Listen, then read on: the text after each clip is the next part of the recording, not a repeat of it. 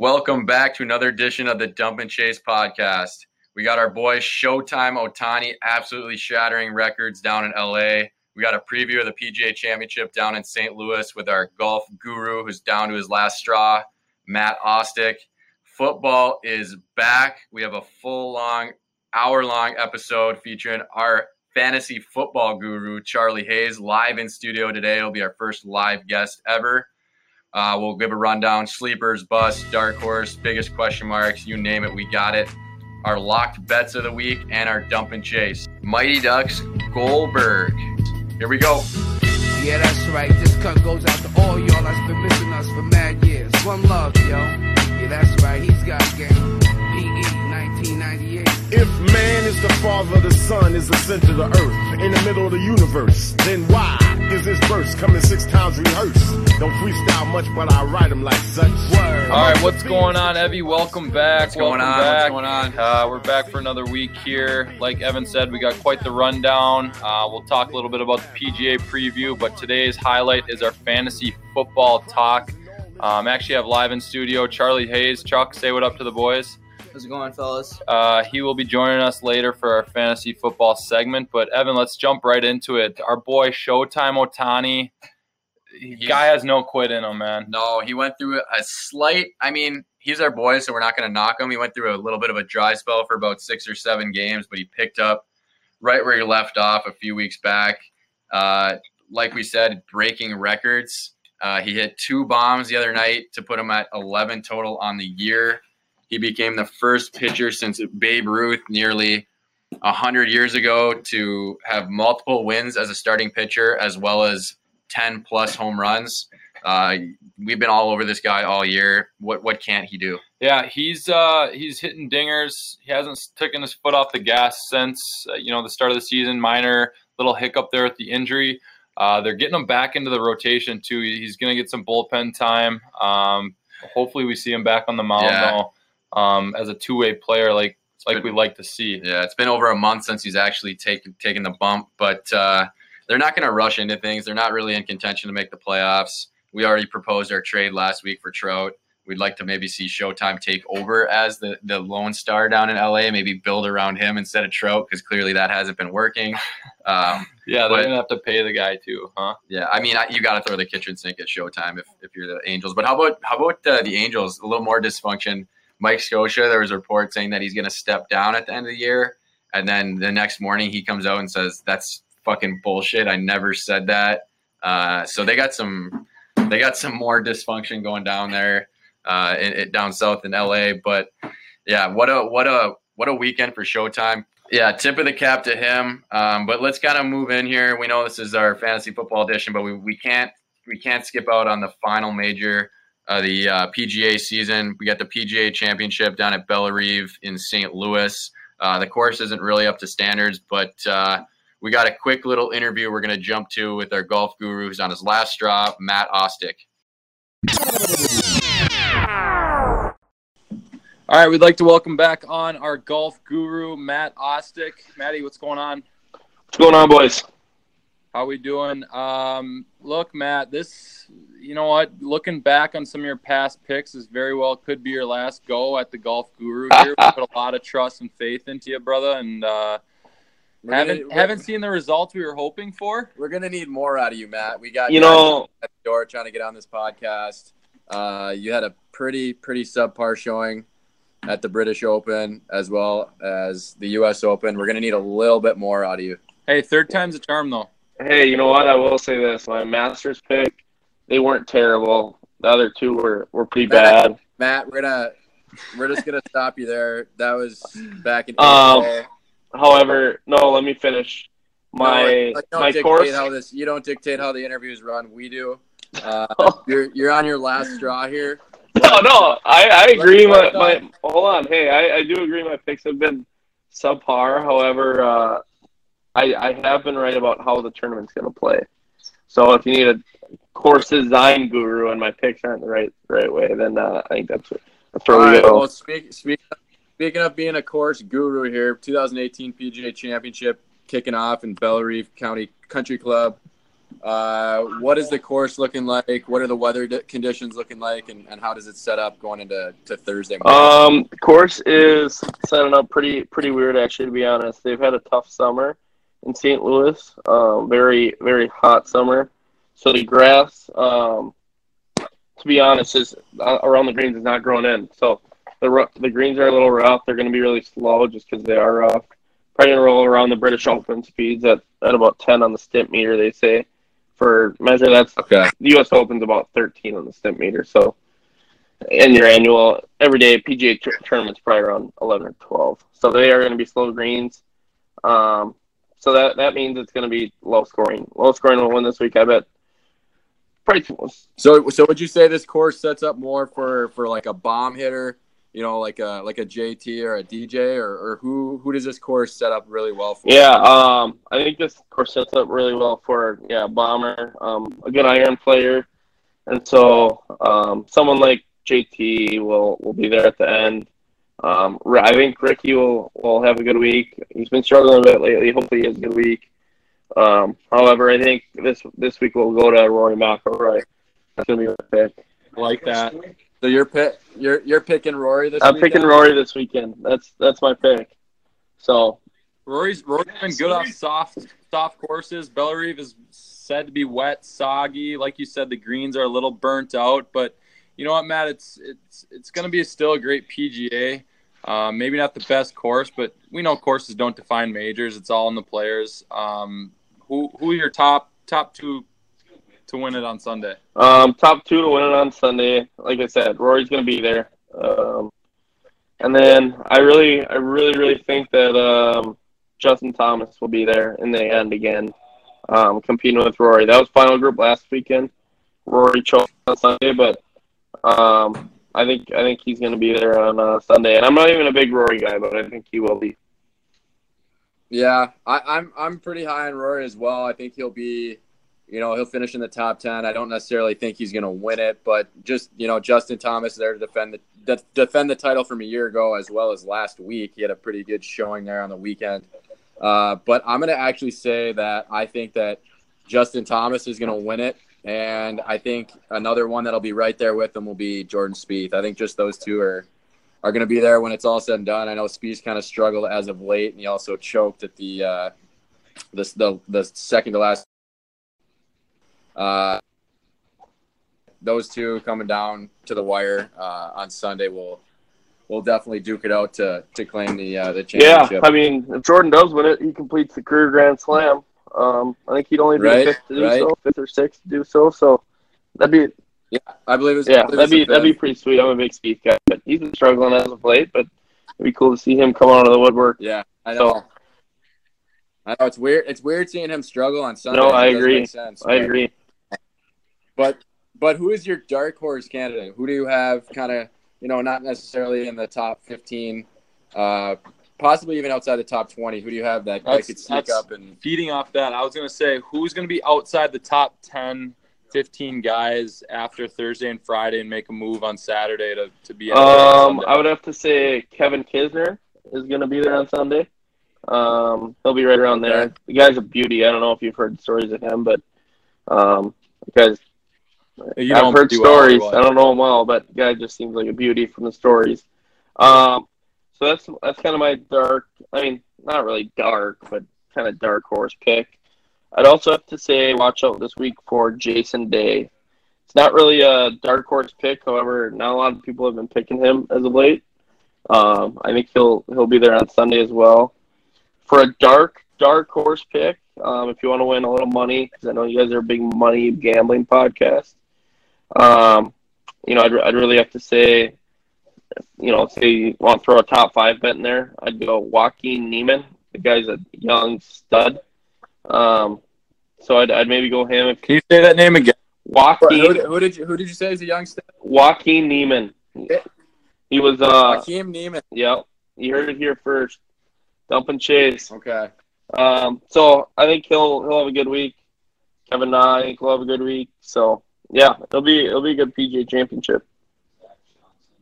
Well, as always, Maddie, thanks for thanks for coming on. We uh, we really hope that your picks are dialed and the course plays as as you made it sound like it will. Uh, looks like there'll be some decent weather for the weekend. But uh, thanks for coming on. We appreciate it. Sweet. Thanks, boys. That interview was brought to you by Lakeview Bank. Lakeview Bank is proud of their tradition of charitable service and giving. They also know the need continues to grow. We need to do more. We can do more. For more than 14 years, Lakeview Bank has provided community service and local banking by doing well and doing good. In other words, they believe in positive correlation between giving back to our communities and serving for long-term financial success. Evan, uh, we're, we're really hoping that Maddie can hang on um, as our golf guru. Yeah. But let's just, we didn't touch about it too much. Let's talk about our picks real quick. Uh, who do you got winning it? Kind of a, like we said, a dark horse who could kind of make a run on it come Saturday, Sunday. Yeah, I like I kind of mentioned in our interview. I like DJ and I like JT, both bomb hitters. I actually I don't like him at all. It's been known on this podcast. I actually hate Justin Thomas, but as well as he's playing right now, heading into St. Louis after winning last weekend, he's the reigning champ. I'm going to pick Justin Thomas. I think at the end of the day, he's playing the best golf right now. He's playing very consistent, and you know the last few weekends he's been pretty pretty solid. He's been in contention, so I'm going to take Justin Thomas. Uh, his his odds are 14 to one right now, but that's that's who I got winning. Okay, I like that pick. Who who do you see making a run for it, and sort of your underdog choice? I I guess in a way, I like Patrick Cantlay. He's he had a pretty decent showing at the Open. Uh, if if his putting is dialed, he can be right there come Sunday, maybe even in the final pairing. But But absolutely ridden Tommy Fleetwood the last two tourneys. Yeah, but he's- are you he's- giving up on him? I mean, I, I- read a stat today. He's had the most money thrown at him thus far leading up to the yep, tournament. Yep. And you know what? I was talking with uh, Matt off off the set, but this is what I've taken. Tommy Fleetwood during the year, when he's not in the spotlight in the final couple pairings, he does unbelievable. He shot a dash seven on Friday last weekend. What what happens? He's tied for second in the final pairing on Saturday and he shoots a plus four. He- when he gets on the spotlight, he doesn't do well. So I'm not I'm not going to pick him into a major, especially not the PGA Championship right now. He is really good. He's obviously one of my favorite players right now, but I, I just can't pick him. That's why I'm shaking, taking JT. But um, I got JT, and then my dark horse is Patrick Cantlay. Okay, good picks. Um, I want to go. I'm going outside the top ten for my picks. I'm staying away from the big dogs we've been talking about. Uh, I really like the play of Tony Finau and Xander Schauffele. Uh, these guys have both been right there. Two guys who kind of are on the brink of greatness in the golf world. Uh, neither of them are, are listed real high, 30 to 1 with Finau and Xander Schauffele at 50 to 1. I'm just, I can't go so, so someone out of that top 10 i think is going to take it so i'm going to Yeah. ride the, the two hot hands in Finau and Schauffele. my dark horse though don't like him at all and i think he's got some quirky going on in his head but bryson DeChambeau, the Oh, science you- man Oh my! Don't even get started Um, on that tool. He's he's a tool i hate the fucking style he He's has the biggest the tool in hat. the tool shed, he, and that's an understatement. his, all his clubs are the same length i fucking hate it He's got a small um, but shaft. I'm not going to get too deep into the Ryder Cup rosters, but this is one of his last chances of making that. Yeah. He's been playing average to above average golf lately. So my dark horse, I'm going DeChambeau. He's not even on our list here with his I- money line. I, I like those picks a lot, uh, especially Finau. But quick sidebar here: Have you ever looked at that fucker's feet? Who? Finau. N- no. When Dude you has- seen his feet? Dude has when he's putting on the putting green. Dude has fucking boats for shoes. Skis. I'm talking. It's got. He's got to have size 15 feet. So you're telling me the wet, soggy course is going to play it's right gonna play right into him. It's, toes. it's, it's he's gonna he's he's like I said he's got boats on his feet. He's gonna smooth sail across that green. We know that the the fringe and leaning up to the green is not in the greatest condition. I think that plays right to his hands. I can't believe I didn't even. I'm, I'm sticking with stole JT, but you, you huh? stole that. Yeah, I like that pick. absolute steal of a pick. Um, yeah, it's gonna be a great weekend. Uh, sucks because it's the last major of the year, but we do have it's a is it a Ryder Cup It is a year, Ryder so Cup year, baby. we still got more golf come September. USA. Uh, let's jump into our fantasy football talk, though. We're gonna welcome on in studio Charlie Hayes. Charlie, Chucky, what's going get on? in here. It's good to be here, boys. Heard, a, First- lot of, heard a lot about the pod. First ever guest live in studio. Yeah, quite the honor. But let's let's jump right into it. Um, Charlie's our, our fantasy guru. He's had some success in his prior fantasy seasons. Uh, also played was a standout wideout for Augustana. Uh, go Vikings! Go Vikes, go. But where do you want to start, Evan? Let's talk the best players at each position. Yeah, uh, we'll, we'll we'll lead this off, Charlie. Uh, best players at each position. Who do you who do you see as as your top top five quarterbacks uh, in order for for a fantasy football purpose? Not necessarily what they do on the field. We're talking. PPR? Or We're talking PPR. We're talking PPR. PPR, I think it's obvious. You got to go with Tom Brady. He's there. Um, Is that your number one? Tim and Rodgers at this point? It's it's yin and yang. You can't Yeah. go wrong with either. It's just who you think to be more consistent throughout the year, throw more touchdowns. Um, Do you like Brady adding Decker then? Do you like that Yeah. accusation? Smoke know, show it's- wife. it's playing right into the Patriot way. You know, is. it's Tom's familiar. You know, it's just another body out there doing his job. I mean, yeah, like at the end of the day, Tom's going to find his receivers. This is probably arguably his worst ever receiving core that he's had in his what? Did this they is not his- say that this is last year? this is his- Gronk, when Gronk was injured. 52nd season in the league, I believe. It- It's going to be his worst receiving core ever. Um, but obviously, he's Who's their deep threat on arguably the the best to ever do it. Their deep threat, they don't even need a deep threat. Tom Brady just checks it down fucking every play. He'll just he'll Ah, just dish it. He'll just chuck it down to little fucking Sony Michel, and he'll just run for 40 and, and a tutty. All right, running backs. Chuck, who's who's at the top of the list? No, hold on. Go back. Oh, yeah, shit, okay. We'll cut that. Um, yeah, but any, like who who's so you got Rodgers and Brady or Ying and yang, but now it kind of gets a little toss up here. Who do you have three through five? That's where it gets a little dicey. There's there's personal preference with how how much you you think Cam Newton's gonna gonna play this year. Um, you know, he it's something he's just he he takes a beating. Um, going on, it's Russell Wilson. He's always up there. Drew Brees. You got a guy like Michael Thomas with that backfield. It's it's Yeah. hard to go wrong with him. You know, they're gonna be they're gonna be putting up a lot of points. Arguably the best offense in the league. Um, Carson Wentz. He's another guy. He's coming back off the ACL. Um, that's an offense that's proven. Yeah. So you, you think he's ready to go week one? it's going to depend. I mean, they don't clearly have a, a bad backup. Yeah. So that's it's all up to how they want to start the year. Okay. I mean, there's a lot of talk. I- I'll kind of jump into mine. I have Rodgers as the clear number one. Um, you know, it, we didn't get to see much of him last year. Obviously, shout out Anthony Barr, but he's going to obviously come back. He's already calling out, you know, his practice squad players. He's calling out the weapons that he has. I mean, Cobb and Adams are still unbelievable receivers, and whether they're going to be there or not, best back throw quarterback, back throw shoulder quarterback to ever do it. You know, he's going to consistently put up 25 a week, but I don't even think I have Tom Brady at my number two. Uh, just like we said, he's unbelievable, but he doesn't have that many weapons. They're still going to win a lot of games. They'll probably win at least 11 games this year. But I, I would have to say at my number two, I'm going to put Russell Wilson. He led the league in fantasy points last year. Uh, he did lose Richardson to Washington, but he still has Doug Baldwin. He's got he's got Baldwin. He's got Lockett. The offensive line it needs to improve, but I'm gonna I, I got to put Russell Wilson at two. He's still elusive. He can get outside the pocket. He can do it with his feet. I'll take Wilson at two.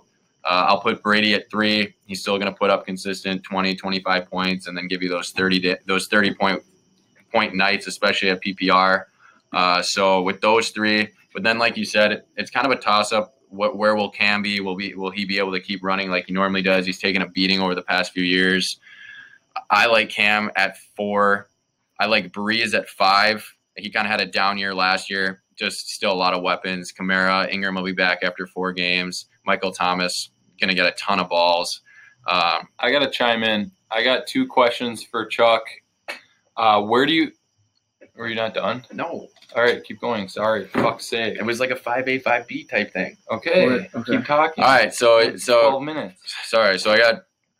All right, so he's he's gonna have weapons. Brees at five, but it's like a five A five B type thing. I think Deshaun Watson, when he went down, he was leading the league in fantasy points at the at the position at quarterback weeks two through five. But D Hop, just unbelievable. He got Will Fuller. Fuller, the deep threat. I mean, Lamar Miller can still catch passes. He can do it with his feet. So those, those right there are my five, six quarterbacks that that are, are going to do it on a consistent basis if they can stay healthy. See that that is surprising to me that you go you go Russell Wilson at two there, and that and that's why I'm big on on taking a quarterback late. You take Russell Wilson at two, you're forced to sit through Seahawks games every Sunday of the year. Yeah, That's No thanks. I know. you're not no one's trying to do that. No, shit. I know. But at the end of the day, from from my past record, I did win a league last year, and he was one of the purposes I did. He had 347.9 points last year, led the whole entire fantasy football in points. So, I mean, he takes care of the ball.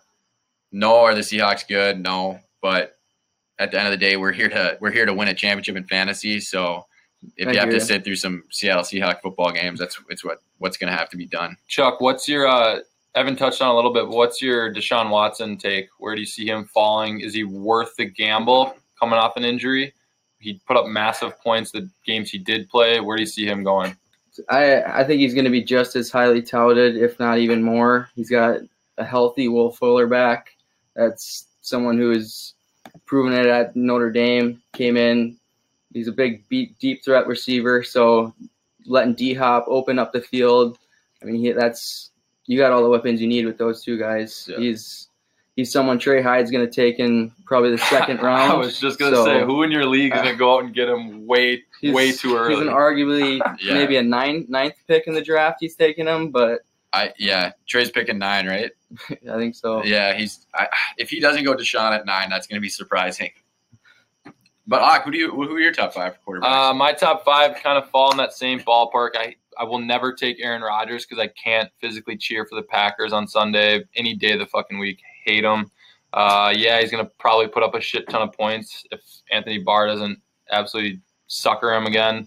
Um, but with the whole fine rule, don't Yeah. don't expect it. But I like Russell Wilson right up there. Always been a TB12 guy. Uh, I think he'll put up a lot of points as well. I really, really want to know how Kirk Cousins is going to do coming into that Minnesota Yeah. offense. Every Surrounded pre- by weapons. yeah, every pre-draft, you know, scoring leader, you know, wide receiver sheet is showing Stefon Diggs and Adam Thielen. ESPN saying that they the Vikes have one of the best receiving cores The in the best, game. Yeah. the best. So I'm, I'm really interested to see. He could maybe crack that top five if he can kind of rebound off what Case Keenum did last year. yeah. So definitely watch out for that. And then, like you said, Cam Newton. I was always a Vick guy. Madden 07, he's the best player in the game. I'm hoping Cam can get the wheels going again and maybe get some rushing touchdowns. yeah. You know, throwing to McCaffrey out of the backfield, and Yeah. then uh, who do they even fucking have? Funchess. You got Yeah, Funchess Funchess back. would be good. He's he's a big body. Um, but yeah, those are those are my quarterback takes. I can't really pin it down to a one through five because I'm not I'm not a take a quarterback early guy No, either. no. I mean, we'll touch on that later in the podcast, but nobody really goes quarterbacks. So probably round. You'll have the guy that takes what stretches for one early round three, but usually round four or five they start to get get taken. But let's move into running backs. Hayes, the the big talk around fantasy football is is it going to be Todd Gurley one or Le'Veon Bell? Uh, who do you see as the true number one, or do you have a true number one uh, for for running backs? I don't I don't think you can go wrong with either. That's the thing about this year is is running backs are going to go hot up the start. Um, it's Bell or Gurley. It you pick your poison. Really, it's you're getting about twenty a week in a PPR. Yeah. Bell's going to be the one that's catching a lot more balls out of the backfield, but Gurley's someone who just eats rock for that team. Yeah, and so he's just the, the power horse for them. But yeah, you can't go wrong. You can mix David David Johnson and, and Zeke right in the mix too. You those are four guys. It's it's no brainers at those positions. So so so obviously those are kind of the top four: Gurley, Bell, uh, David Johnson. You know, Yeah, like after and after like the Kareem Hunt, Melvin Gordon, you know, you could even throw Leonard. You could even throw Leonard Fournette up there, but after that, don't give away your picks because you got a draft coming up. But who Right. kind of in that six through twelve maybe do you like after those big That's- dogs? that's what that's the thing about the Giants is they got Yeah. Saquon sitting there. That's that's a dangerous offense. Um, they got Engram, Shepard, OBJ. They got a lot of weapons. You get the get the box coming down on, Yeah. on Saquon. You're open up a lot. So It's it's crazy. It's who do you want to guard? I shout out me for writing a little article on this the other day, but I had them second best offense in the NFC. Obviously, they're not proven, but like you said, they have a ton of weapons. Sterling Shepard's back for his third year. OBJ is healthy for a full 16, hopefully, this time around. He probably won't see any action in the preseason, but Evan Engram, up and coming tight end, highly touted um, out of Ole Miss. And then you got Saquon. They upgraded at left guard or left tackle with Nate Solder. But it's interesting to see what he's going to do. He might get some action tomorrow night uh, against the Cleveland Browns. I don't think he should, but if he's if he's as you know highly touted as AP was, you know, a decade ago, it's going to be tough to pass up him in, in fantasy. So uh, running backs are yeah, back. That's yeah. for sure. Yeah, running there's backs. so many deep we're, running we're, backs. forget, we're forgetting about Cook. That's Yeah. that's another guy who's yeah, we don't know. He, he was out last year, but he can put on a show this year in that offense. Yeah, it'll be it'll be nice for the Vikes to have him back. A nice little dump off option for for Kirk Cousins, and what he did before his ACL injury, and what he did at Florida State. You- You're right; he could definitely be right there at you know six, seven, or eight, even depending on how you want to do it. But yeah, running backs are definitely the top. In my opinion, the top six are kind of a dime a dozen. Uh, after that, you kind of get a little bit of a drop off. But since we're doing PPR, there's obviously a lot of guys that'll catch balls. Alvin Kamara, huge running back for the Saints last year, catches a ton of balls, led backs with receptions last year. And then you got Ingram suspended for a few games to start the year. Kamara is going to be really, really good to start the season. And then once Ingram comes back, that's a two headed monster that nobody wants to deal with. Uh, but but Hayes, let's kind of move into our wideouts. I know you're a huge D Hop guy. Um, clearly, Antonio Brown's going to be number one on everyone's board.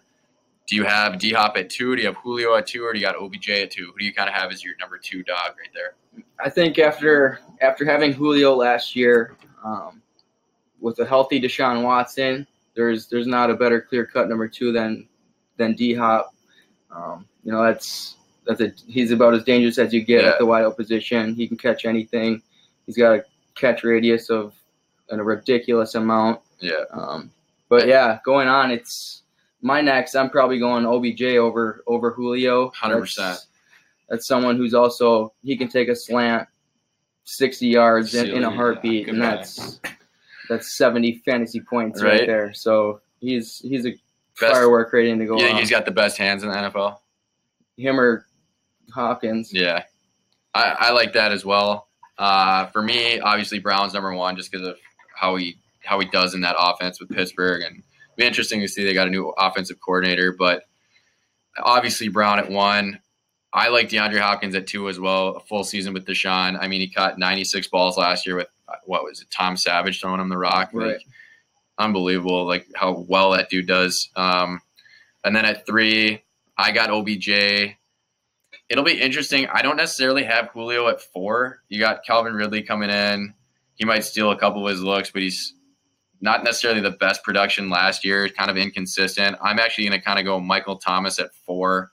I mean, that's going to be Drew Brees' number one option. He's going to get hella ball. I agree with that. So I'm going to put Thomas at four, Julio at five. But then, I mean, it kind of not necessarily drops off, but then I would even put just kind of just outside the top five quick. Keenan Allen at six, got 102 balls last year. He doesn't get a ton of touchdowns, but he's a for sure, I don't know, eight or nine catch catch a game type player. So I, I got those are my top receivers. Yeah, I uh, I actually have an interesting bit here. I took so I play in an auction keeper league, and I have I picked up Marvin Jones Jr. last year for a dollar, and to keep him this year it'd be five dollars more, so six bucks. How about the value on that? Do Yeah. you like him? I mean, he finished 11th best receiver in the league.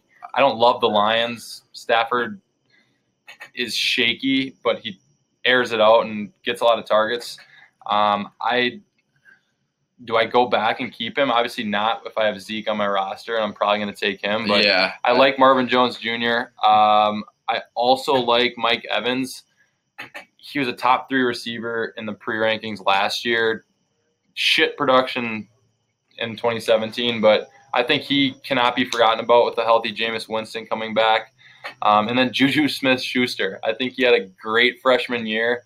Um, and if teams are going to be locking down AB, I think he could open up for a big sophomore season. I'll, I'll kind of touch on that. I'm sure Hayes has a couple opinions on that. Um, yeah, with the Marvin Jones Jr. thing, I would kind of maybe even say that Golden Tate is their number one. He'll probably catch more balls. Uh, Marvin Jones Jr. is a really good asset. Marvin Jones Jr. will probably come away with more touchdowns. But like you said, you have Zeke. Obviously, you're going to keep him instead. Um, but yeah, Golden Tate, Marvin Jones Jr., Matt Stafford's going to look at those. Th- those are two really good. If you have one of those receivers on your team, you're doing pretty well. Uh, but with Mike Evans, I just I just do not like James Winston. He's going to be suspended. I believe it's four games, maybe three to start the season. You don't know what you're going to You, get. you don't know. Like Yeah. I think Fitzmagic Question mark. Fitzmagic's going to be starting the first four games.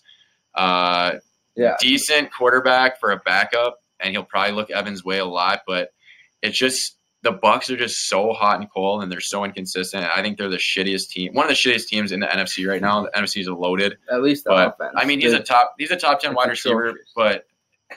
I'm, I'm trying to stay away from Mike Evans. Yeah, I just- Evans. he's he's had two seasons of twelve plus twelve touchdowns each, Yeah, and five two, last two year. other seasons with five and three. Mhm. You- Yeah. you, don't know what you're going to get with that No. Bucs offense. I just talked about those two specifically because I had them on my team last year and I'm disgusted. I finished third to last. It was an absolute terrible year.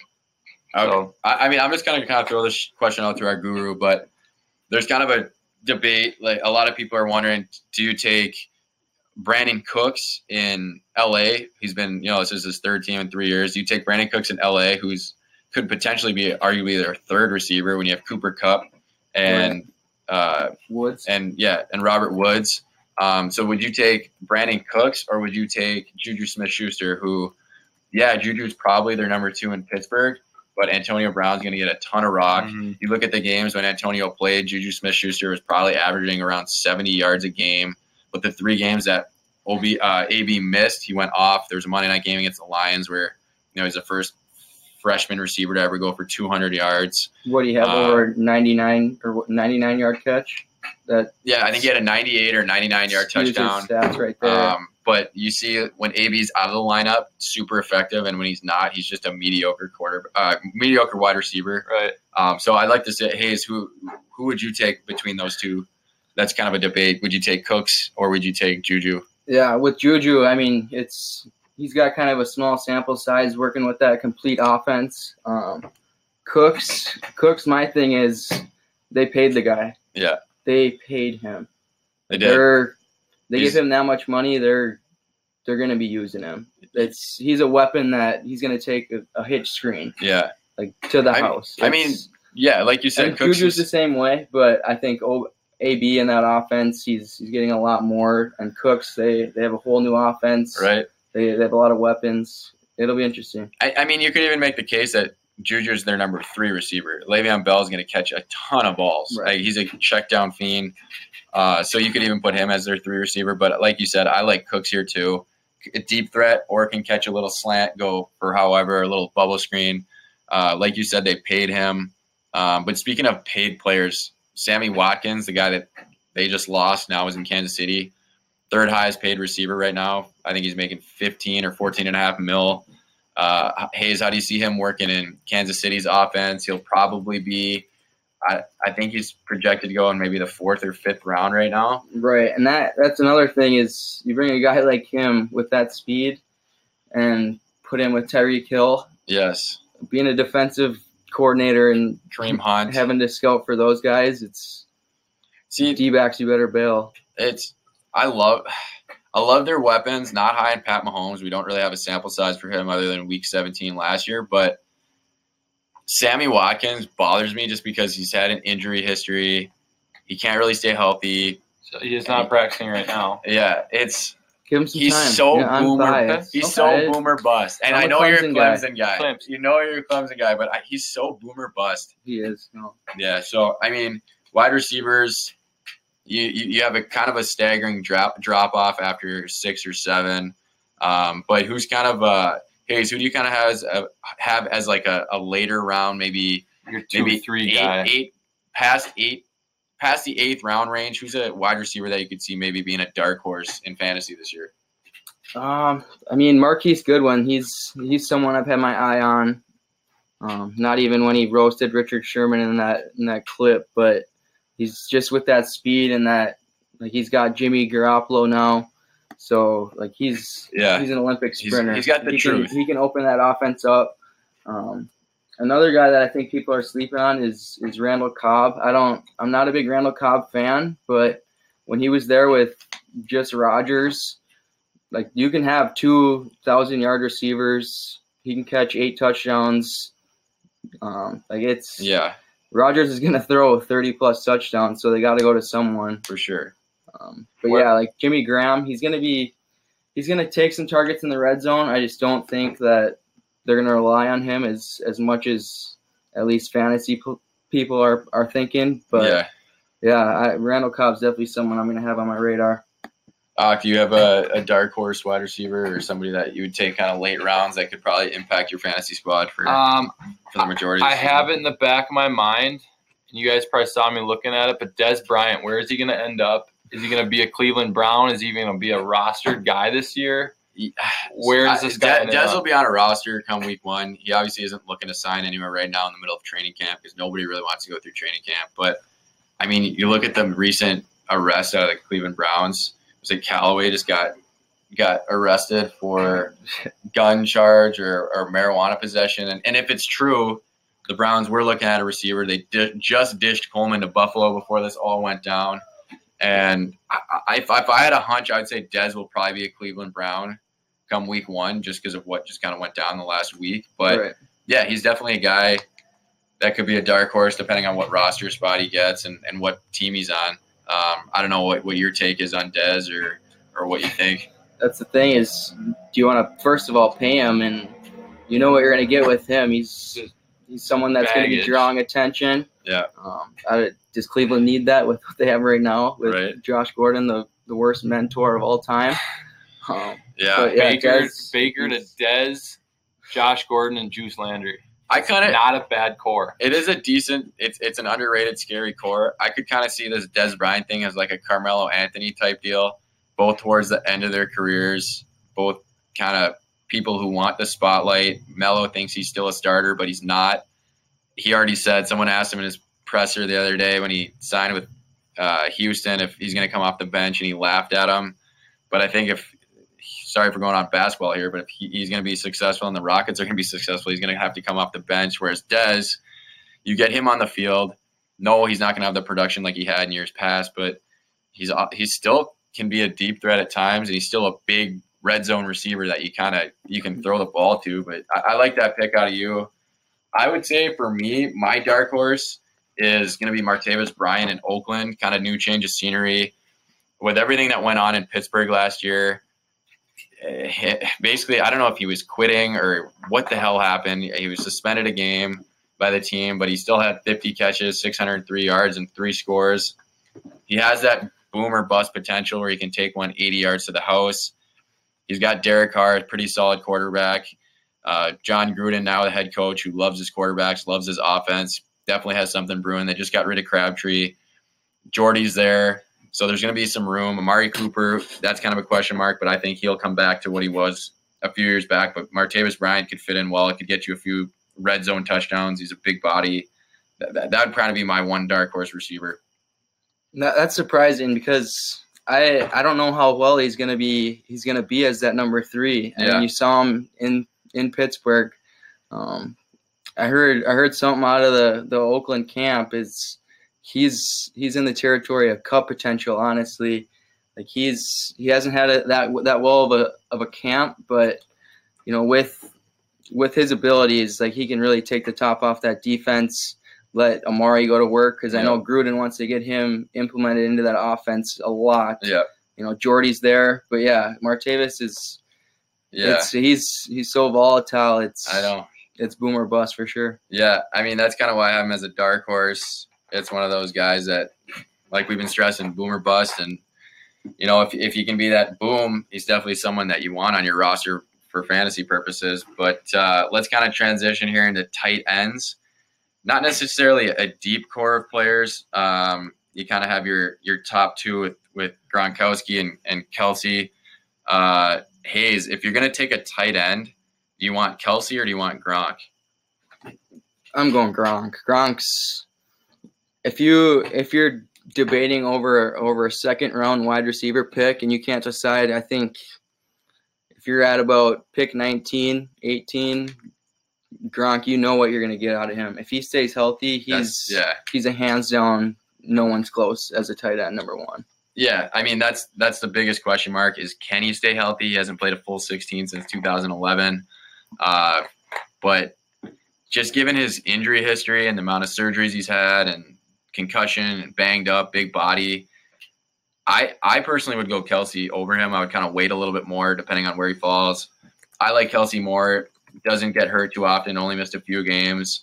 He's going to get you production. 83 receptions last year. Led all tight ends Yeah. eight touchdowns. I see. No, it's as- it's kind of one A, one B, but As a as a Kelce Gronk, owner yeah. last year, I I loved him. He was Yeah. an absolute safety blanket. But with this year, he's he's got Mahomes, Yeah. like Mahomes.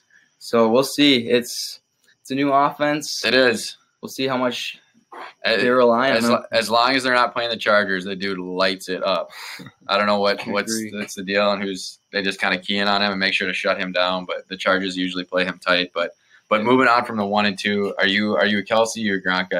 I, I'd say just the health factor. I have to go Kelce. I love Gronk. I think he's just social media yeah, he's a fiend. he's a He- baboon. he's a baboon. He really is. He's Yeah. fun to watch off the field and on the field. But just like Chuck said, that safety blanket in Kelce is what would be the deciding factor for me.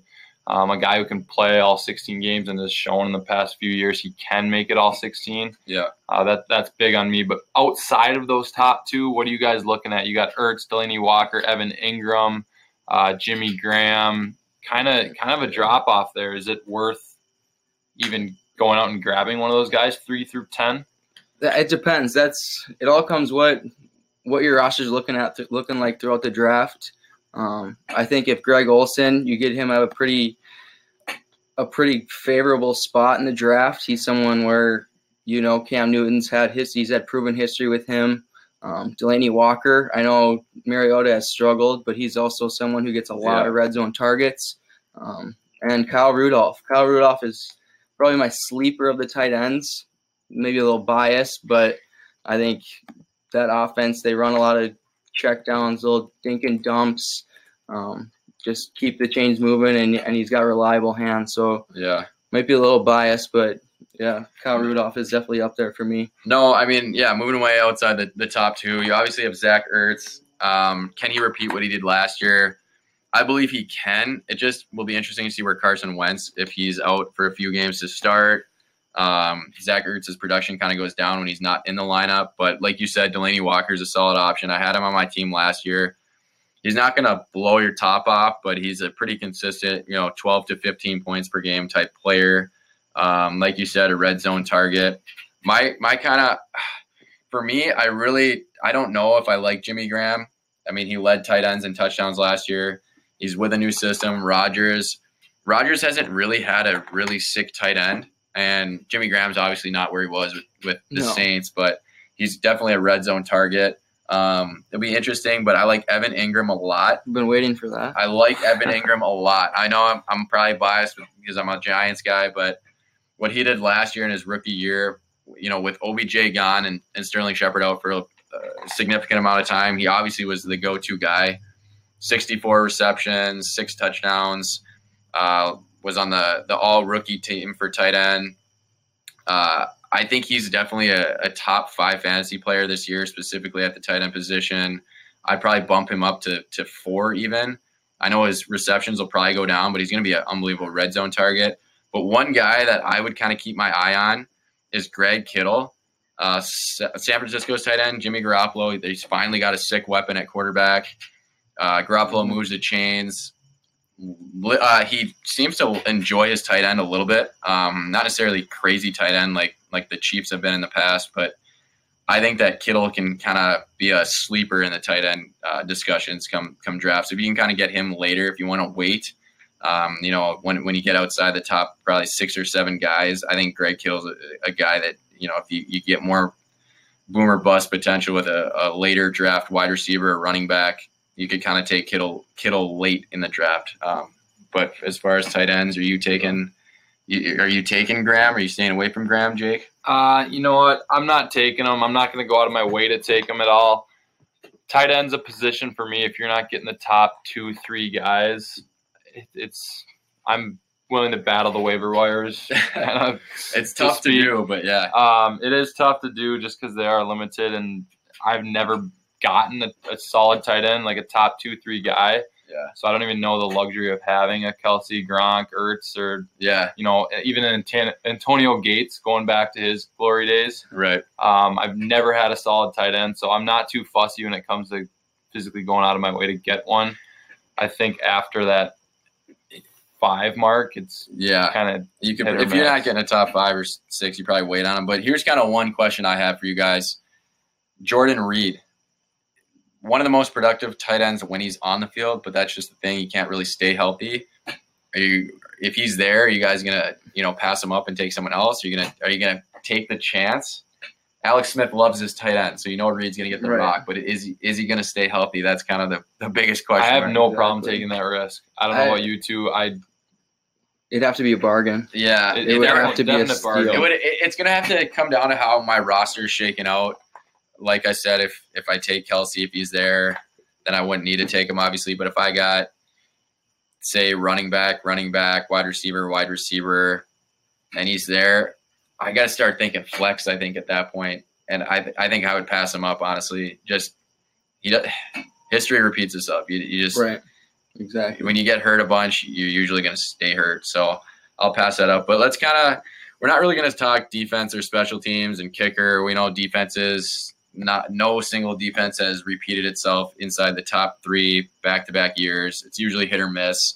Uh, so that's kind of a question mark. We won't really touch on that. But uh, Hayes, let's kind of touch into some some more uh, juicy categories here.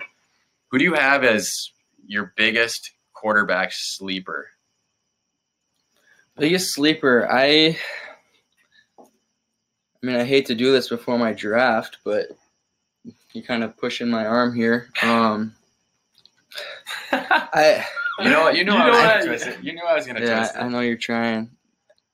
We know you- I you've had it's Kirk Rodgers. Cousins. I think it is, and again, like I- I'm, a, I'm such a homer, but he's someone who's proven to be able to throw the deep ball and look at the weapons around him. Like, I don't see someone where you can get at that value better than that. I mean, if, and if you know someone more, I, he's he's going late er in drafts, but I mean, Yeah, it's something the Vikings need. he was sixth in fantasy points last year. I mean, you look at the guys in front of him: Wentz, Alex Smith, surprisingly, Tom Brady, Cam Newton, Russell Wilson for scoring quarterbacks. Uh, but yeah, you're you're a big Cousins guy. I kind of wrote about this. I wasn't too happy they threw the kitchen sink at him. I think Keenum was just he, he did just enough. The, we have all the weapons there. Another year in the system, I think Keenum would have been just fine. Um, but I'm not necessarily going to go say I, I'm going to take Keenum as a sleeper for Denver. I don't know how he'll do in that offense. Um, he still has some pretty talented receivers in Demaryius and Emmanuel. But for quarterbacks, I think my sleeper this year would have to be Matt Ryan. He's not really going super high in a lot of drafts. And I don't know, you could consider him a sleeper. He's not inside of the, the top nine by any means. Uh, but you just look, he's got Julio Jones, he's got Calvin Ridley. Uh, I believe Mohamed Sanu is still there. And Was the MVP two years ago? yeah, MVP two years ago. Nobody's talking about him. Had okay numbers last year, not great. They still made the playoffs. He'll probably put you a consistent 20, 18 to 22, but I think he'll have a rebound year. And then you got, you know, Freeman catching balls out of the back, Coleman catching balls out of the back. So I think it's got to be Matt Ryan. The dude won an MVP two years ago, like you said. But um, yeah, so you got you got Kirk Cousins. You probably get him a little later. Ryan, you're probably going to be able to wait on him. Uh, and then Ock, who do you think is going to be your sleeper? Probably can't take Kirk Cousins either. You can take Kirk Cousins. Yeah, there's a there's nothing wrong with you know this is this is a snoozing podcast. yeah, can you know what? kinda I'm, you I'll. I'll say Kirk Cousins. I'll feed off that. I like Cousins just because you're right. Uh, three years, 84 sheets. The Vikes are all in on these this guy. Um, I I mean, you got to remember too, like they're not going balls deep in practice, but he's playing against one of the best defenses yeah, in the league. he's making it clap. They're not balls deep, but Yeah. he's making it clap. and I don't know how much time he's going to get this weekend against Denver. Uh, probably not too much. none. Yeah, hopefully none. Seriously, because their defense line is going to be all over him, and Yeah. our O line isn't the greatest. Pat Elflein's on the pup list. A couple other guys are banged up, but um, I'm gonna go off the the deep end here, and I'm gonna go Jared Goff. I think he's gonna like come that. back. I think the Rams, the Los Angeles Rams of Anaheim, jokes, but I think I think he's just going to follow up and just keep flooring it from last year. Um, that offense has the weapons to be really good, They do. and Jared Goff has kind of gotten some time under his belt now, where I think he can come out with a really good season next year. yeah, That's yeah, that's someone you can you can keep in your back pocket And he- late, late in the draft. yeah. He's he's going QB fifteen. I'm seeing in Yeah. average draft position. Like he's he's someone that if you got someone struggling, throw him in the lineup. He's he's got weapons around Yeah. him. I mean, 11th in fantasy points last year, and that was Sean McVay's first year, first system under a sick coach. You'd have to think his numbers increase this year if he stays healthy. Um, but let's kind of move into our running backs. I know there's a lot of guys in the top. You know, we'll, we'll kind of say outside of the top 20, top t- outside of the top 20. Hayes, who do you kind of have as as your biggest sleeper running back? Does Shady count? Does I wouldn't say Shady counts. Um, I don't even know what's going to happen with that assault Yeah, charge. Exactly? going. whole- So That might so that, if that he's might be dropping, fair. is that I, I, if you get if, so if, Okay, you, if you have the inside knowledge We'll give that you- you know Shady is free, are We'll- you? He's a round two caliber player. Yeah, I mean, we'll, okay, we'll let you go. We'll let you go shady, But, but no, but I want I'll you. ponder I want you to pick another guy that you know is kind of outside the top twenty, who you think is is going to be a sleeper and and could honestly take over, kind of be the Alvin Kamara of this year. Yeah, and that Derrius Guice, he he's Yeah. someone who I think about a lot. In that, it's Washington don't really have. I mean, they have Chris Thompson. He had a lot of success last year, but they brought him in for a reason. You watch his LSU highlights; he's an absolute freak. So Right. it he's going to be the workhorse in Washington. So that's someone who I I think you're going to get you're going to get the touches. You know, he's he's going to run people over. He's a Yeah. lot a lot like Fournette, both at LSU. You know, he's he's a downhill runner, but Guice also has some shift with him too. Yeah. So that's No. that's my sleeper for sure. Okay, I like Guice a lot. They actually Washington stole him in the draft. I don't know how he slipped so far, but for me, I kind of have two guys. Not necessarily going to be uh, Alvin Kamara type production, but I got Aaron Jones in Green Bay. Uh, he's kind of hurt a lot last year, like Rodgers. But when he touches the rock, he's averaging five and a half yards a carry. He had 448 yards last year on just 81 attempts, four touchdowns. He can catch out of the back. With Rodgers back, you'd have to assume that he's going to get a lot of touches. Uh, so I kind of got Aaron Jones. But then another guy that a lot of people are kind of sleeping on is LeGarrette Blunt. Uh, he was, you know, he was picked up by the Detroit Lions, and you know, Patricia's the head coach there now. When Blunt was in New England two years ago, he led the NFL in rushing touchdowns. He's going to get a ton of goal line work. Uh, Patricia's already expressed that obviously Blunt was brought in because they didn't have a big goal line type player. So I think not necessarily going to get you a ton of yards, but he's going to get you your your red zone touches, and Right. he could have he could easily be a, an RB an RB three or, or a flex type position if, if you're looking for strictly just touchdowns. So I, I would say that I got Legarrette Blunt and, and Aaron Jones. All right. Um, my pick here for kind of a sleeper. It's not. It hasn't been so much of a sleeper, but he's low on draft charts. Uh, Atlanta Falcons Devonta Freeman. This guy has been elite almost his whole career. He took a little spill last year to not one but two conkies. Um, Tevin Coleman's in that offense as well too now, so you could see his role limited. But I think he's going to be back to elite status. Um, he was in an interview regarding the new helmet to helmet rule, and he basically came out saying, "Look, I definitely think I'm going to get that call a few times this year, so it's clear that his physicality and his, his physical downhill running style isn't going to isn't going to hinder anything.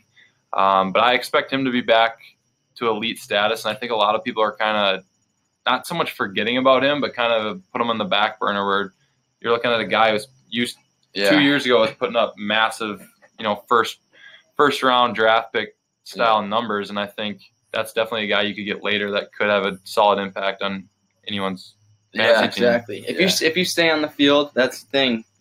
That offense with Ryan, you're staying on the field. Yeah. And that, I have a question for the pod: Is if you're in a draft and you have to pick between Joe Mixon, You. and, and Jerick McKinnon. Who are you taking?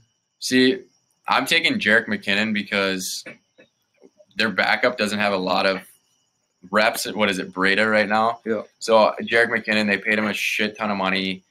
Clearly, Jimmy Garoppolo is going to use him. He, he had some success last year in Minnesota in the past few years. He catches the ball. He can actually run the ball. Uh, littler back, but Mixon's a speedster. But you'd have to think that third downs, Giovani Bernard's coming in. He's taking those those touches from him. Right. Mixon's clearly their number one, but he's not necessarily a clear, clear number one.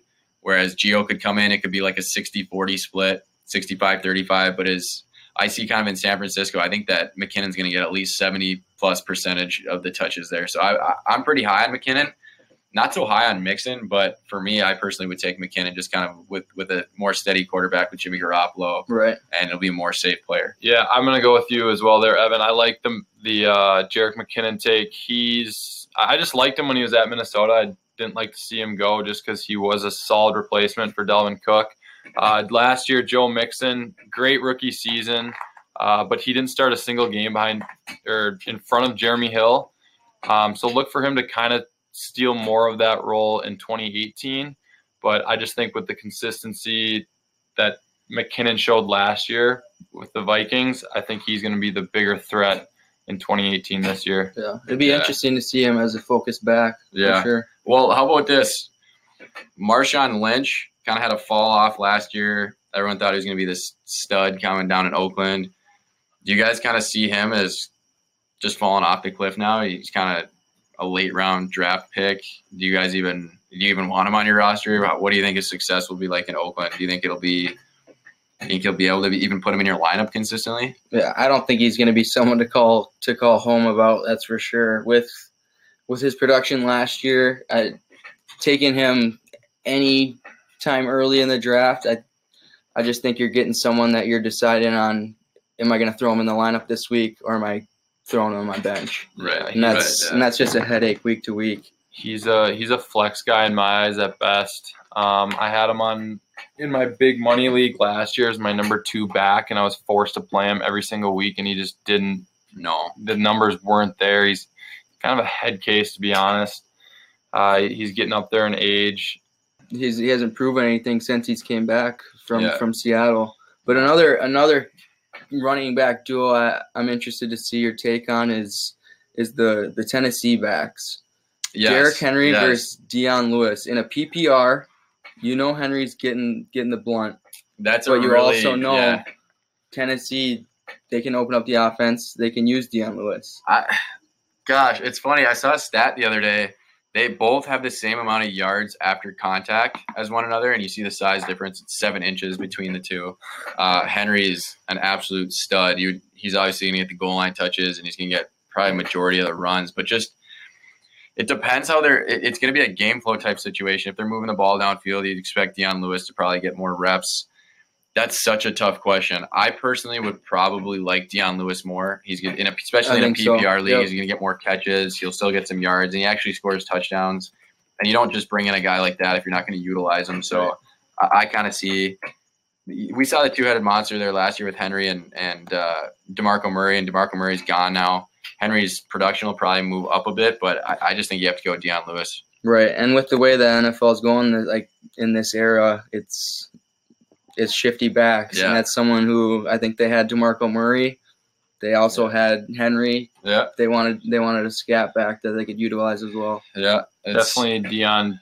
You see him as the first, second down back. Maybe Derrick Henry coming in goal line, Yeah, third down situations. I think I think Derrick Henry's open up drives if they have Yeah, favorable, or favorable other field way around, position. first down, right, like, um, but Dion Lewis, he's been proven with the Patriots that he can play on any down, and Yeah. he's he's a scrappy back. He's someone yeah, he's gonna get touches, but I don't know. Tennessee's offense is Mariota, Mariota needs figured out. That's for sure. I'm surprised that the Pats got rid of him. You knew they were kind of going to have to. It, they must be super high on James White. I like James White a lot, but Dion Lewis is an absolute weapon. And I know you had him on your fantasy team a few years back when he was Mhm. going bananas for the Patriots, and then he got hurt. But if that dude can stay healthy, I definitely would take Dion over that. But let's kind of transition here into wide receivers. Um, we touched on a lot of these types of wide receivers earlier, but as far as sleepers go, Hayes, is there some guy you could probably pick up, like we've kind of touched on, eighth round or maybe Mhm. later that can kind of impact your fantasy team, or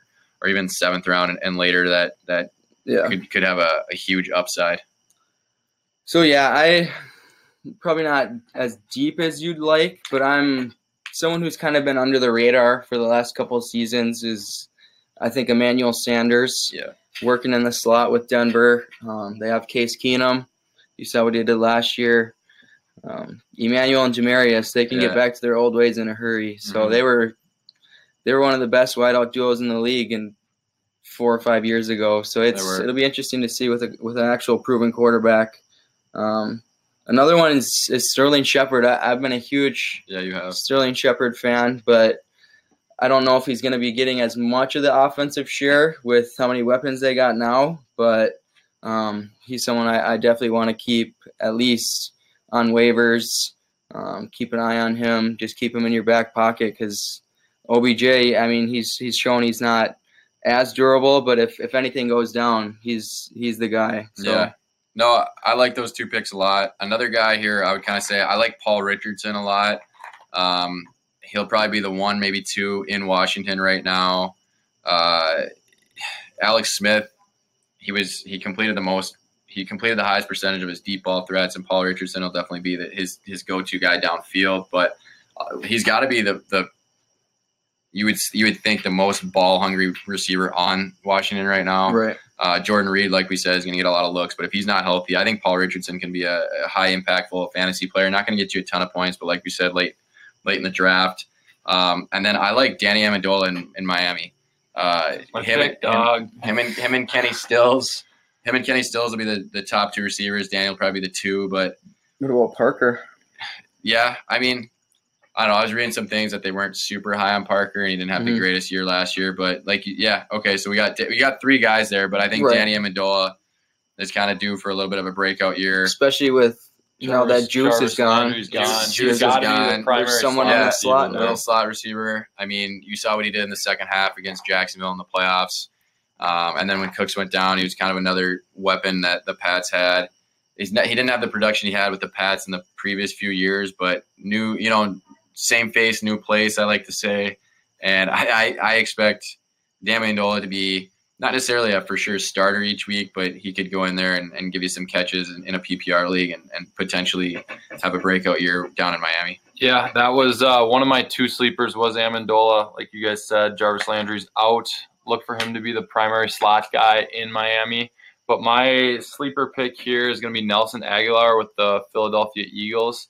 Uh, his third season last year, he he kind of started a little slow, but you know helped that team win a Super Bowl.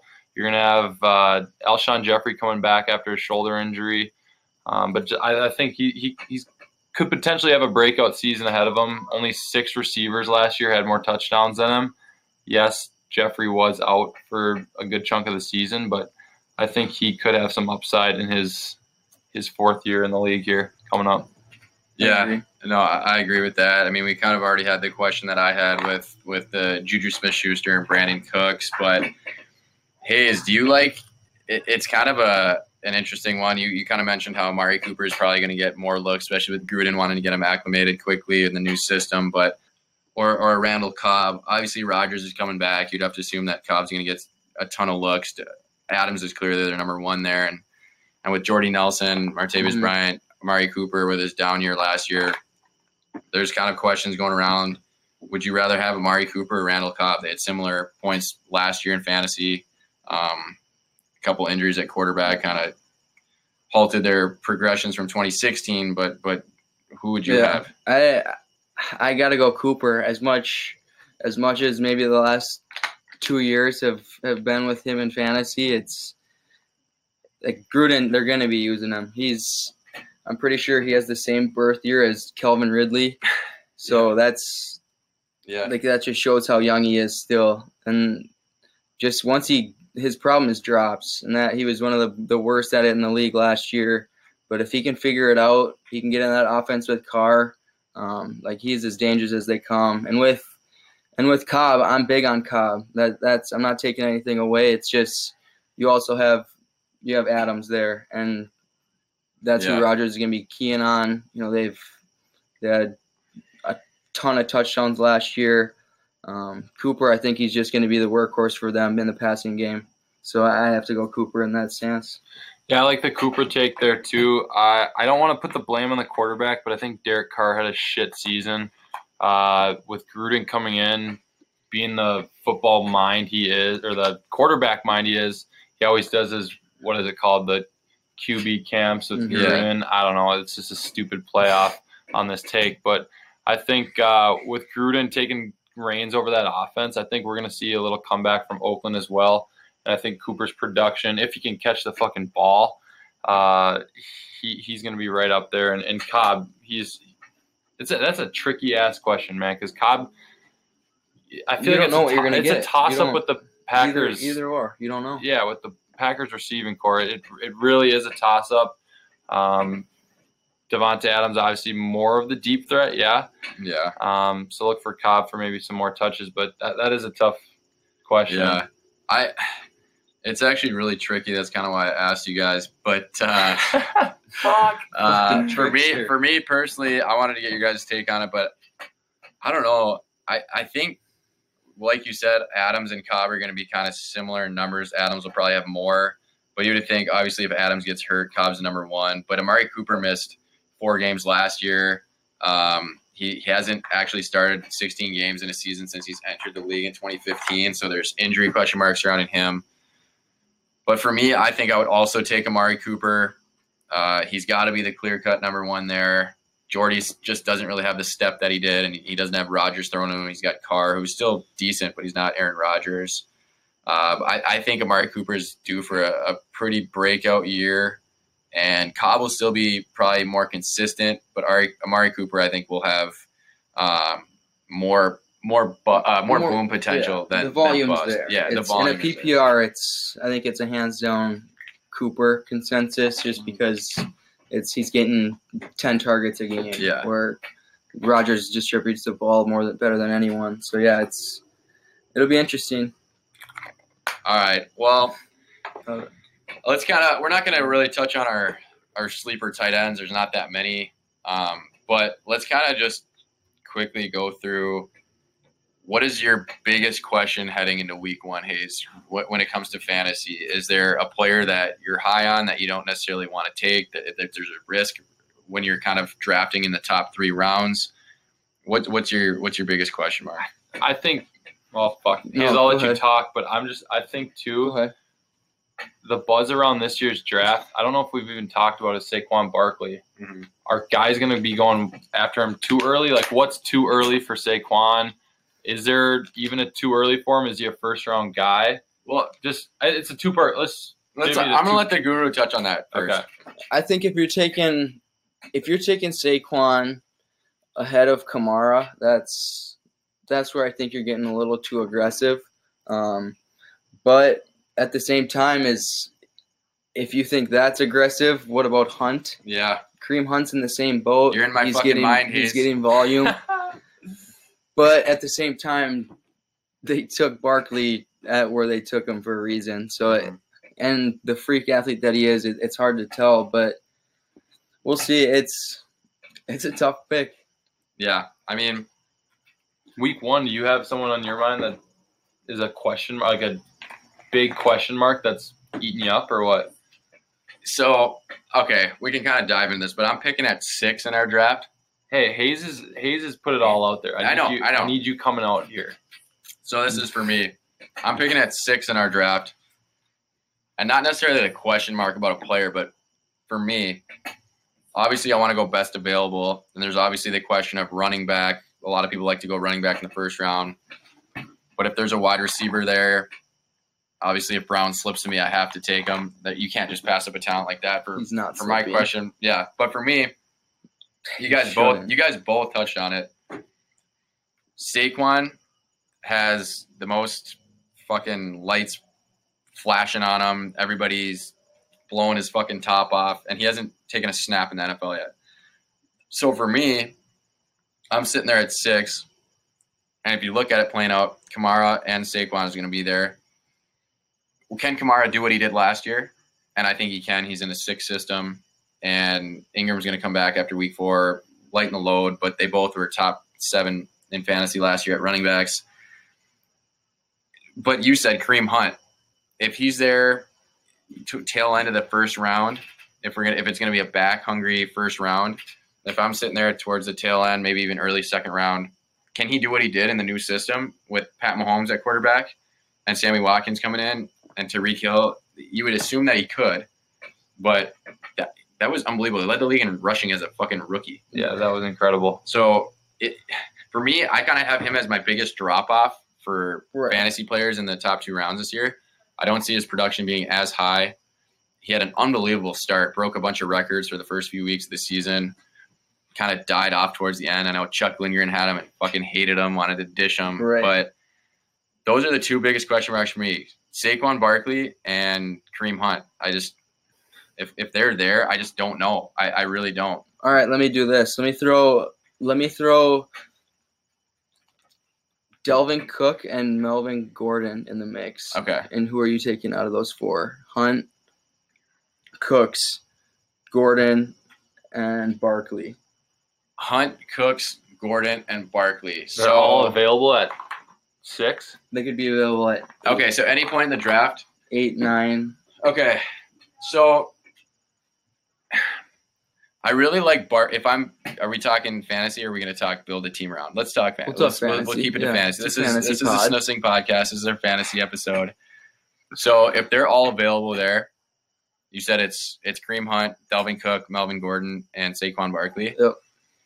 Man, I, I have to take the chance and take Barkley. I have to. He's Wow. he's so he's not proven, but you have to think he's Yeah. going to get 80% plus of that workload. He's going to get hella touches. OBJ, Shepard, and Ingram going to be spreading the field. They can't stack the box because then OG, OBJ will just te- tear their fucking top Right. off. I have to take a chance on Saquon. You're I, so high in the Giants, it's make me sick. the It's fuck fair up. though. makes me It's sick. fair. That's a good. I know take, Hayes is probably doing the same thing. I, I think maybe Hayes, I think you like Cook because you're biased as well. I don't know. But I could even see you yeah. being a Melvin Gordon guy, and no, there's nothing wrong with that. I, it, okay, there's absolutely nothing wrong with taking Melvin Gordon over Saquon if you're not sure. The production will probably be similar. Both catch a lot of balls. One was an All American. One was also an All American. They, they're both studs. Uh, one was at Wisconsin. One at Penn State. Big Ten backs. I wouldn't take Kareem Hunt. He'd probably be the uh, no. God, this is such a tough This question. is this is why this you're our is- guru. This is tailored at you, and this is a genius question from Hayes. Because say, say Gurley, Le'Veon, Kamara, and then Antonio Brown, and who's another? These, these players another aren't sneaking up to six and seven. Though. no, no, these no. are on the back way. Like This I'm is- just saying they. this is they, on the rebound. they're yeah. No, it's, very well could all be there. They're Okay, be this there. is what. Okay, Garrett Gidlow. He's in our fantasy league. We're, we're finna give him a shout out. This kid is the type of kid to take Matt Ryan in the second round and say, "Just watch," and then Matt Ryan gets hurt and doesn't even do shit. This was, I think, 2013. I want to say. Um, kids Just loved it. I could see him taking. I could take. I don't know what pick he has. I think he has three or four. I I, I feel like he could stretch to take Saquon. Uh, Yeah. Giddy's the type of guy, and there's nothing wrong with that. I mean, No. but if you're going to pass up on David Johnson, who literally, we were talking about this before we came on and before Hayes made the trek down here to, to live in studio, shouts out, shouts out. But David Johnson, he didn't go out with a knee injury last year. He didn't, he didn't do the Gordon Hayward or anything. He, he fucked up his elbow. And last time I checked, you got two hands to carry the rock. so he's putting a He's fifth still a factor into fucking freak. You could, if you got a broken elbow, you can still run. You can still work your legs. He's going to be an absolute horse. I. This is kind of a, a shot in the dark here, but I think not really shot in the dark. I think David Johnson is going to have higher production than Todd Gurley this year, and it's bold, The- but I think he's going to have more fantasy points than Todd Gurley. I think that's fair because I I've I've been hearing that David Johnson's been he's been digging into that Literally, that those that Jay Stone those highlight Jeez, tapes. Stone. Jay I mean, Stone. he's you, you can see what what the kid did with with an arm. yes, the bubble wrap. He was on your fucking team. Dude, that guy He was was, on- a freak. Was that Is eighth he grade? in the? No, no, that was like right now? sixth grade. Was it sixth grade? Hayes, were you on that team grade, too? No, No, Hayes was, on. You I had on the the Penn sleepers. State. You had the Penn State. Oh Those my god. the only jerseys that were made with the tight ass arms where you could like make your Yeah. biceps pop. the guy looked like LeBron in fifth grade. He was a machine. He was so jacked. When did he move? That's When did he 2018 move? David Johnson. He, Yeah. he played football in seventh grade, right? At Century. I believe so. Uh, he might have bounced by then. Mm. I just sure. remember We need to get Jay Stone on The the, only- podcast. That's I played football. guess. I played football in seventh grade, and we did a camp. That was we the did- end, end of that, huh? We did a camp. I was like five foot four. Everybody knows I had a late growth spurt. I wanted to carry the rock, but they wouldn't let me carry the rock in a fucking camp. Okay. So there's this kid named Matt Peller, and this dude was fucking huge. And I was playing uh, corner, and they just kept doing fucking halfback tosses to the left, and I was the right corner. And this dude would come flying at me, and all I could do is take out his legs, and he would just hurdle me. I looked like a fucking idiot. And ever since then, uh, the stories you guys tell about Jay Stone just clubbing people with that arm, it's If, it's if, insane. if there was a middle school rule of helmet to helmet contact, Jay Stone is suspended, max fine.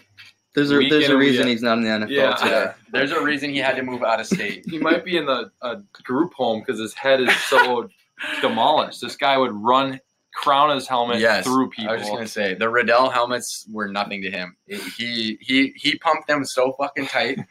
he had one of those fucking alien type helmets, and he would just run at you, spear down. Uh, anyway, David Johnson. That is, people might forget about him too. I wish I was picking inside the top three.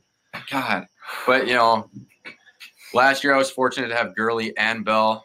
Um, a lot of missed opportunities within our draft class. A lot of guys passed up on Gurley, and rightfully so. He had a terrible, terrible 2016 year. Jeff Fisher offense will do that to you. But yeah, that's kind of my my bold pick. I, I like David Johnson more than I like Todd Gurley this year. All right, well that wraps up our hour plus long episode of fantasy football.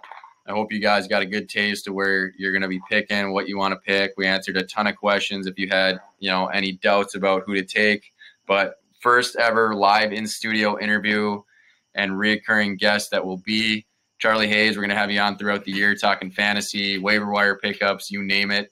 Uh, thanks for coming down and making the trek down from from Edina to to be live in studio south of the border in Lakeville. Yeah, just give me a call. Thanks, fellas.